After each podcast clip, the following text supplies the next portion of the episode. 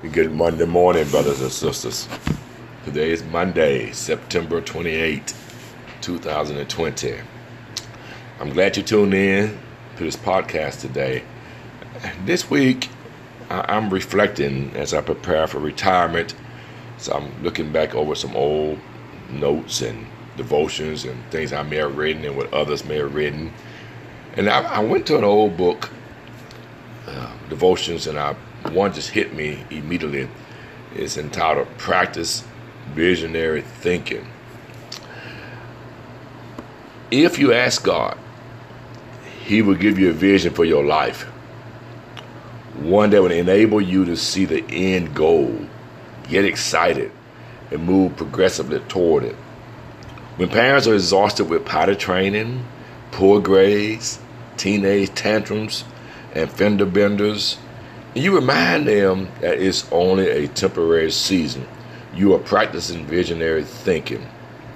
Listen, brothers and sisters, visions aren't limited to pastors, politicians, business tycoons, and presidents. They are for everybody. Visionary thinking, it gives you a bigger perspective. It's like enlarging a picture. It expands not only what you can see, but what you believe you are able to do. Visionary thinking calls for three things. First of all, learning. Be sure of what you know and value it, but never, never settle for it. Form new relationships, read new books, and learn new skills. Become a lifelong learner. Two, listening. Seek out those who have expertise in areas where you don't. Partner with people who can do things you can't. Ask questions that enlarge your understanding and thinking. And then listen carefully and record what you hear. Lastly, looking. It's hard to see the picture while you're inside the frame. There's a world outside your own. So you must get outside of yourself and see it through the eyes of others.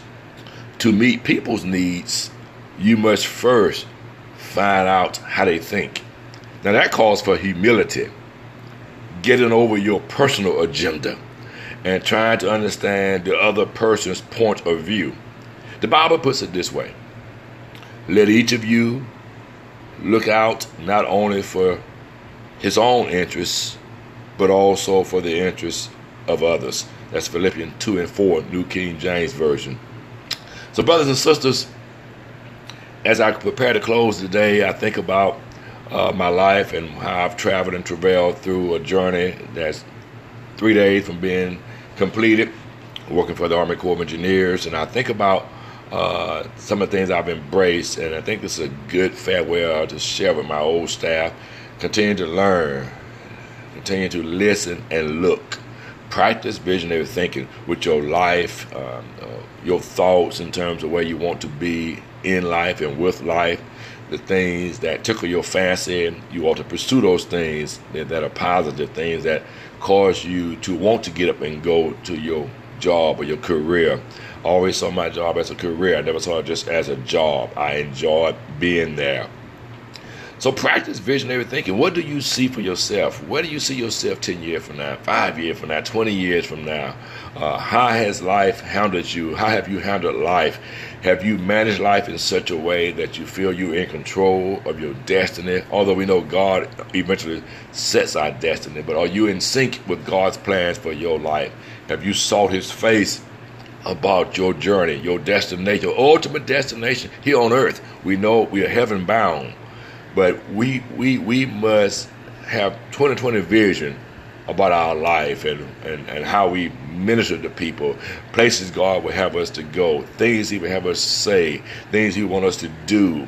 He, he made it real clear that some basic things we ought to be doing is feeding the hungry, clothing the naked, visiting those in prison, visiting those that are sick, giving water to those that are thirsty. We all must embrace that vision. That was God's commission to us. So we must go um, go and do.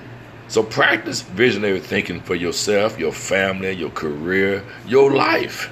Have a wonderful Monday. Practice visionary thinking.